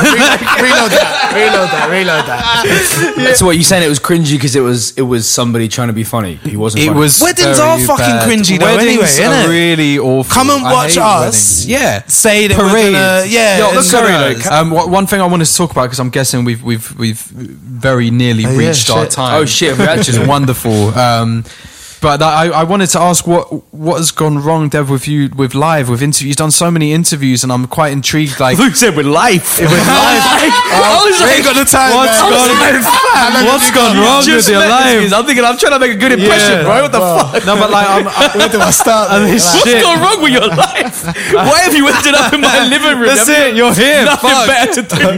um, so no, I, I like I, I we you know I've, I'm fascinated. I've, I've got so many questions about because of all these fucking people that you've interviewed. And I know the people at home listening w- will have so many questions about all these uh, so-called so, so, your celebrities, famous people, whatever that you the amazingly talented people that you've interviewed. But what's what's gone wrong? Tell me about something fucked up that's Yeah. happened. Well, a lot of it is live. It's, Yeah. it's my favorite way to do things. I like Yeah. doing stuff live. I like when stuff messes up live that you can go, oh, it's all fucked up or whatever. Uh, like swearing accidentally has been. That's that's happened a couple of times. I remember there was a rumor that uh, Westwood was going to be on Strictly Come Dancing a few years ago, and I tried I tried to say I'd done this whole bit about nah, you know, you'd never catch Westwood on there, and I, the punchline was something like you'd never catch Westwood in a low cut top, right? Right. And what I actually said was, uh, you'd never ca- catch Westwood in a low cut top. Uh, Uh, his Kelly Clarkson or whatever it was, and my producer was freaking out. Oh, and bear in mind, this probably went out about It's like a waxing procedure. do you want the Hollywood? do you want the Hollywood, the cut. Brazilian, or the low That's cut what I want. I thought I got away. I thought I got away with it. I would have My- one of those. My, my producer was freaking out. You said cunt. You said cunt on, on, on Radio Yeah, One. at like six a.m. Man. I think the reason I got away with it is because I still Someone's like I alarm said. just went like- off. That's it. Six a.m. Good morning, cunt. nah, nah, nah. Low cut top. But like, I That's think beautiful. the reason I got away with it is because it, it's not like I was saying, "Oh, that guy, yeah, he's a cunt." You know, Yeah. it was obviously a, a, a, a slip of the tongue. But yeah, it was is is is pretty mortifying. Uh, I remember once when so this should have been one of the most. It should have it should have been a, a great moment. It was ruined a little bit, but. Uh, I was interviewing Jet from Gladiators a couple years back. Oh my who- god, I wouldn't be able to contain Nah, myself. serious. I tried. I tried it. I did try it. I mean, of course you she have shot. She to. shot me down, but I did try it. Obviously, I tell everybody as well. Like if I if I smashed it from Gladiators, I just tell everybody. you know, all the time. I'm talking about. I didn't even do nothing. I'll jump uh, off. I'll jump off a bridge. I'd be like, I'm done. seriously. See, this is another example. Like I can vaguely picture what she looks like, but not really. I, I think I, like, brunette, right? Brunette. Yeah, yeah, yeah. yeah. See, okay, we're the yeah. same age. That's Yeah. what you know. so this this is Yeah, how bad I had it for vaguely- Jet. Right. I sent off like to- a bunch of tokens from Frosties plus four pounds post and packaging, and I had a life size cutout of Jet from Gladiators in my bedroom. When I Where like- is that when I was now? like Have 11 you years still old. got it? Ah, it's been destroyed. Oh. Thrown out. Destroyed with what? yeah, exactly. you had to throw it out. Damaged. It lost, it lost its rigidity after a while. sodden. His parents were like, you ruined. lump of paper mache. went camping one weekend and came back and it and just fucking disappeared, man. So I was, um, I was, I was uh, interviewing Jet from uh, from Gladiators, and at the same time, Jo Whiley, who is actually really shy in real life. Like oh, I'd spoken to her a couple of times, but she's super shy in real life. I'd never spoken to her. Somebody had obviously set her up for this prank that they were going to pull on me. So hmm. she comes running into the studio. We're live, you know, we're on the radio Saturday morning, or maybe like twelve o'clock or something, hmm. and she comes running in with these free snowballs, and she just goes snowball fight. No. and I'd only been on the radio for about six months on Radio One, sorry, and she throws this massive snowball and it like whacks me in the chest and then hits this two million pound desk, you know, like, and I see it start melting into the desk immediately, and I'm trying to scoop shit out whilst also trying to explain to people who have just tuned in, I'm here with Jet from Gladiators, and uh, Jo Whiley's just come running into the studio and is throwing fucking snowballs everywhere, and yeah, it was all a little bit of a a, a- a mess to try and uh, to try and pull together, but uh, yeah, at least I got to meet Jet. That's all I was. That's true. Yeah, I mean, Who's like the moral of the story? I shot like- my shot, man. I tried. wow. Who was like the rudest person you ever interviewed? Ah, Do you know? I've been all right with people being rude. Uh, We've had like weird ones. So we interviewed Justin Bieber quite early on in his career. He's maybe seventeen or eighteen. So this is post baby, baby, baby, but before the cool stuff came out afterwards. Um, and we'd heard he could solve a Rubik's cube. So, oh, this is kind of cool. Why don't we give him a Rubik's cube whilst we do the interview? Eh, stupid idea. He basically just given a child a toy and then asked for their undivided attention. So when they're trying to interview me, they're like, uh huh, yeah, well, yeah, you know, whatever, trying to fix this because he's now committed to Yeah. fixing this Rubik's cube. We talked a little bit earlier about not meeting your heroes. I met Richard Ayoade. I was say Bieber was his hero. I was I should have never went fucking Rubik's cube. mate. Uh, I met uh, Richard Ayoade, Yeah. really, really nice guy. Uh, Was he- that the brer from Garth Marenghi? yeah, that's Yeah, right. Yeah, yeah, Do you know, it's no, it's almost no one knows about Garth Marenghi's Come Dark on. Place. Hey, we'll talk about that later. We'll, talk, we'll talk about that Seriously, one I later. named my production company. It's called Dark Place Productions. Wow. A- after There you go. this Yeah, obscure fucking television show that five people know about. It's. So I'd met him, and he'd just come from this really highbrow Radio Four interview about this new film he directed. The first thing he said to me when he come to the studio, he went. I've been up all night with the shits. I really don't want to do this interview. Like, You're listening to BBC Radio 1. My guest today is Richard. So he just wasn't up for any fun and games. No and- hijinks. Nah. No hijinks at all. And I, I tried to, how I've tried to deal with that is it was just a moment that happened. I'm not going to let it skew any of like, you know, my admiration for his work. It was, he had a, he had an off day and it was just an unfortunate thing. Uh, I remember asking Idris Elba about the James Bond thing, and it was, he was almost some guy from Game of Thrones. And I was 100% honest about this interview. When we started, I said, Look, I'm super excited to meet Idris, but with this other guy, I can't even remember his name. I'm like, Look, not that I'm How tall not was he? excited. I can't remember. It wasn't the midget. No, it No, it wasn't. No, doesn't no, not not Peter Doesn't. Dinklage. Yeah, I would, I would have been matter, excited to meet him. Yeah, it doesn't It's, they done a film recently, something about something in Brussels, or it's not important. But I'd said to him, I'm not as excited to meet you as I am to meet You Idris. can't- I, I know, I know. It's, it's a bad. In hindsight, it's a bad way to start an interview. It's a bad way to start an interview. I thought you were saying you were talking to your producer or something. You said to the geezer, like, But I'm yeah, not that yeah. excited. Like, to there's meet two you. no, I ways you didn't can say. take that. I didn't say I'm not that excited to meet you. I said, look, I'm. I'm it's not that. I'm not excited to meet you. I'm just more excited to meet Idris. Yeah, yeah. So we kind of. But if that was me, I would be like, brother, I understand. Yeah, That's yeah, Idris. totally. And I think That's he did, but his ego Yeah. was still a little bit hurt because, you know, Yeah. Game of Thrones, he's used to people, oh my God, Game of Thrones. Yeah. And I watch it, so Yeah. it's whatever. so I'd really hit it off with Idris, Yeah. was talking about music, and I tried to be a little bit sly. And in, again, in hindsight, thinking this was such a dumb question to ask, he's been asked a million times. He's not going to give me a new answer to it. But I'm thinking, this is my chance. I'm going to be an in-depth journalist. I'm going to ask him some some shit. So I'd said to him something like, oh, or his his powers. Or what's it like being friends with the the, the next James Bond? Thinking, oh my edgy question. I'm finally gonna get the answer out of him, and he just completely cut the flow and just went, what? And I tried to say, I tried to, yeah, you felt the atmosphere get sucked out of the room. Yeah, you felt, it just went, he just went, what? Nah, I, I'm not here to talk about any of that. It's just like, Did they change your show, show schedule after that- they were like, you can have the morning, mate. I've never had an interview since. Uh, That was yeah, your just- one shot And I was thinking, oh no, I bet after this interview, right, before that question, he was going to go, Dev, let's swap numbers. We're going to be mates. And I ruined it with that one question. I like, I don't know. But you learn, don't you? You learn. You- Exactly, You, come out of something like that and you think, all right, yeah, I'm not. And it- you know what? More than more than anything else, is something I speak about so much. It's about picking up on the vibe. One hundred percent is about getting the cues of the vibe. It's not even about things that people say or do. It's you can look someone in the face and go, "Oh, actually, I'm not going to say that No to doubt, them man. because No I'm doubt. not going to get anything from them." Yeah. Um, but listen, you know what? I, I think we've we've. It's fucking been sick. How long- like, how long it's have we been on? That's- it- like I don't. Even, Seb can tell us. That's crazy. Oh, I mean, that's beautiful. That's crazy. Um, like, thank you both for coming on. Thanks for trying podcast. It's been magnificent. It's going to be difficult to edit anything out. Um, a big thank you to Rowan and Dev, both from Don't Flop. I am now. Cheers, man. Uh, This yeah, fun. big thank you. Big up, everyone. I'm going to clap. so. That's fine. That's fine. You have been listening to the Thanks for Trying podcast, episode 16. Big, big thank you to my guests, Dev and Er. Big shout out to Seb White for recording the show. Thank you to you. Do not forget to review and share this shit and blah, blah, blah. You know this already. I'm not to repeat it. Big up yourselves. I'll be back next month.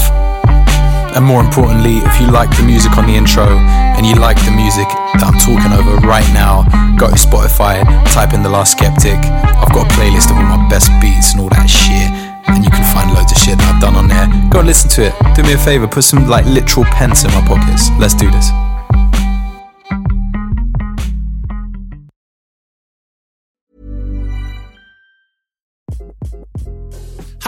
This is Craig Robinson from Ways to Win, and support for this podcast comes from Invesco QQQ, the official ETF of the NCAA. The future isn't scary. Not realizing its potential, however, could be. Just like on the recruiting trail, I've seen potential come in many forms as a coach. Learn more at Invesco.com slash QQQ. Let's rethink possibility. Invesco Distributors, Inc. Planning for your next trip? Elevate your travel style with Quince. Quince has all the jet setting essentials you'll want for your next getaway, like European linen, premium luggage options, buttery soft Italian leather bags, and so much more. And it's all priced at 50 to 80% less than similar brands. Plus, Quince only works with factories that use safe and ethical manufacturing practices. Pack your bags with high-quality essentials you'll be wearing for vacations to come with Quince. Go to quince.com slash trip for free shipping and 365-day returns.